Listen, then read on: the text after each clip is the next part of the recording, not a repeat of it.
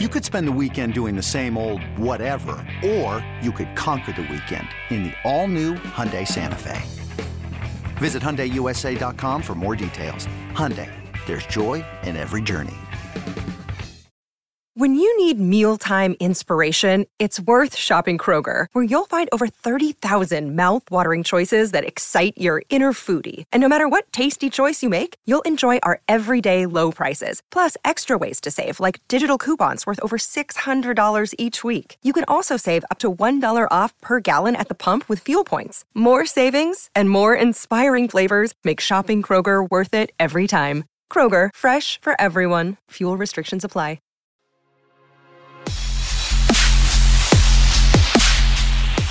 Um, can we uh, point out the uh, the heat-seeking mi- missile that is uh, Budda Baker, which I saw that in two spots. They called him the heat-seeking missile. I saw it from the Arizona Cardinals. They tweeted it out, and like right after that, the uh, the commentators on TV said the exact same thing. I don't know if they just copied what uh, the Arizona Cardinals said about Budda Baker when he knocked that ball out of Cam Akers' hand. Uh, you know, and the uh, the defense recovered. I don't know, if, or if it was coincidental. Both of them said it, but when you see Budda Baker on the video uh, shooting across the end zone and his helmet going right for that ball. I mean, there's no better way to explain that uh, that move there and, and what he did there than call him a heat-seeking missile. You know, but I mean, yeah. that, was- that was a big defensive play, man. It was big. That was defensively, that was the biggest play of the game that they had made. You know, they had shut down, they had done a good job of shutting down that offense of the Rams, that high powered offense of the Rams, pretty much all all second half, other than again that one touchdown they gave up. But for the most part, you know, that that play right there, it gave the Cardinals the ball back with I want to say it was like six minutes. But then if you follow Bird Gang Travel on Twitter and you look at my sequence of of tweets from there, it's like there's no urgency from this team. Like when you get yeah. the clock management stuff again an offensive guru an offensive team all of that business and piss poor management leads to them like kicking a field goal with what like a minute 30 on the clock something like that and Well, they, still- I, I understand the mentality points. of of. Yeah, I understand that mentality, right? Because you got to get the uh, the eight points, you get the two point conversion. But I mean, if you miss that field goal, it's got it done at that point. So at least you make that field goal, go to the onside kick, hopefully Oh, recover I, am fine with that go- onside kick. i'm fine with going for it but you don't waste five minutes off the clock like Yeah, I mean that was a note that I put. when you when you They- need two they scores they wasted way too much time in the fourth quarter. It didn't seem like there was any hurry up offense at all. Mean, you- you, Earlier- watch, earlier in the game gunner they burned another timeout because the play clock's running out yeah, I get that happens every couple of games for most teams. I would love to go find this stat somewhere. Like, what does another team? What are what do other teams kind of average for that? How many times do they they they blow in timeouts because the play clock's running dead? Because it happens to the Cardinals like every game. I mean, and I'm Mhm. not exaggerating. It's probably at least once a game, every game. And we talked about this uh, uh, last week with with uh, Britton Golden. He was saying, I think it's on the coaches. I don't think it's on Kyler. I think they're getting the plays in late. So again, this offensive guru, this this offensive coaching te- the team, and, and what we have, why why is this happening? Let me ask you this. So, I mean, Conner, he was uh was he on the injury report last week? What was going on with with uh, Uh, Con- Conner? yeah, Conner left the game with the uh, with an ankle injury. Okay. So- Um, they they didn't know if he was going to play this week. So yes, that could have impacted the game script today. But then again, Dar- Darrel Darrel Williams, tore it up last week, and then he gets like no run this week. So it just stuff like that just boggles my mind. And this is where it scares me that Win Hop does come back, right? Or, and and Rondale Moore, Rondale Moore more specifically, when Rondale Moore comes back, because that's another big piece you're missing.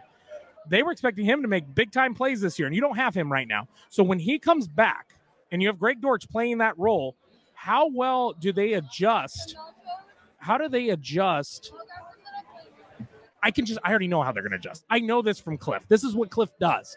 What's going to happen is they're going to end up taking away from Dortch's snap count, which Dortch has already proved he should be on the field all the time. And and they're going to get, you know, they're going to split the role and they're going to give half to Rondale and half to Dortch. And then this offense is going to sputter again.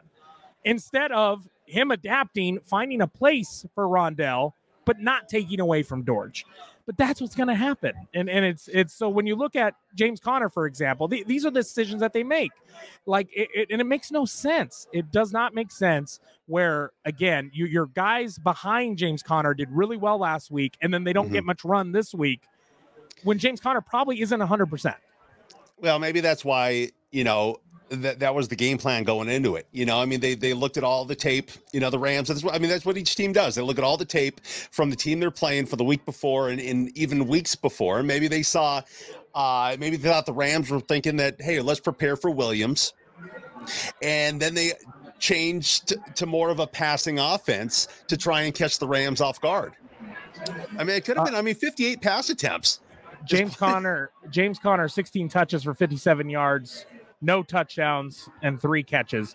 Uh, clear cut running back number one, Darrel Williams and Eno Benjamin combined for just seven touches. Yeah. You know, when they're down 10 0 after the first quarter, uh, you know, it's hard to stay ahead of the game script, which I agree. Like, like I understand that was a note passed by producer Adam.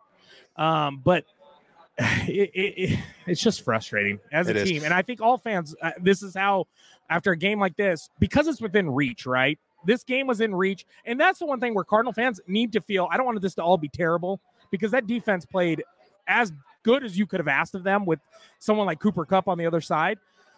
But I will say this is where you should feel pretty good is the NFC seems wide open as a whole. this division seems pretty wide open as a whole. We'll see what the Niners do tonight. Yep. Yep. Um, but ultimately, this team can easily be a playoff team. Uh, You're not, you know, being one or two. It's not a death shot. We're good. We're fine. There's plenty of football. Mhm. Uh, Them going to 17 games. There's 14 more games left. We're okay. Um, but you do need to get started here at some point. But the reassurance should be you hung in there with the Rams. I don't think the Rams. It never felt like the Rams were like torching us, and this was like out of reach. No. Um, but I never felt the the the Cardinals had the ability to match what the Rams were doing and kind of just take over the game. That I never felt that either. I did. It was just one of those uh, one of those games where, I mean, you you but- said but, what, but what did you say? I, I think we were down 13 nothing at one point, and and Right. the Cardinals ha- had the ball, and they were marching down the field, and you know they get a touchdown right there, and it's it's a six point ball game at that point. You know what I mean? It just it's one of those things where it never happened. But Yeah. my point is, you were within reach at all times. It felt like it felt like you were pretty close. but I also didn't feel like they would they were going to make it but- happen. I guess my point was it wasn't the Chiefs game. The Chiefs game, you didn't feel like you were in it at all. Like there was Yeah. no shot. Yeah, but I, I, I, just watching the Cardinals do their thing. I just didn't feel like that they had, they had that ex that extra oomph to be able to just get over what the Cardinals, how, how the Rams are um, defending them and playing against them, and take over the game. I never felt that at all watching No, it on TV. I don't I don't think you saw any Murray magic this game, right? Like I think the best not at all. playoff the best play offensively was that big catch by Dortch where he got his legs taken out from him and then uh, I think it was right before halftime. He Yeah. ended up uh, hitting his head.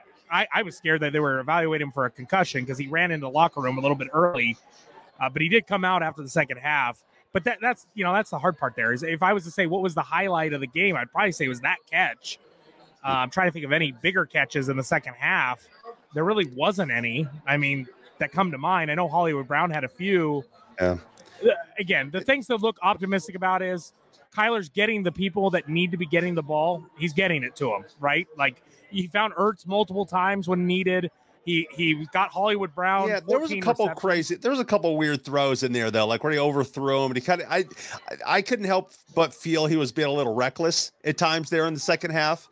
You know, um, I, uh, I say- overthrowing Hollywood Brown, uh, just throwing that one ball that was almost intercepted by that Rams uh, defensive player. I don't know who that player was, but there was no even around. He just Well, kind of hucked it out there. I, I would say this um, that I've been critical on Kyler earlier in the season about or last few weeks about there's times where he just feel where it feels like he's just not in it and doesn't care, right? Yeah. I didn't feel that at any point today, which is a You good didn't. thing. You didn't No, feel that. no, I, I didn't feel like he was just out of it. Were there some bad passes? Of course. I, I mean, there's things that I'm sure he wanted back, like the pass you brought up. but ultimately, Kyler looked engaged. He looked like a leader. I, I felt, you know, Andy Isabella, there was that one pass deep to him where he just stopped, and Yeah. Kyler wanted some answers. So, you know, hey, I'll take it. Yeah. Yeah. He, he, he I would say, as a whole, Cardinal fans should be optimistic right now. Like they should feel okay. This isn't a loss that you put your head down and are like, man, we just suck.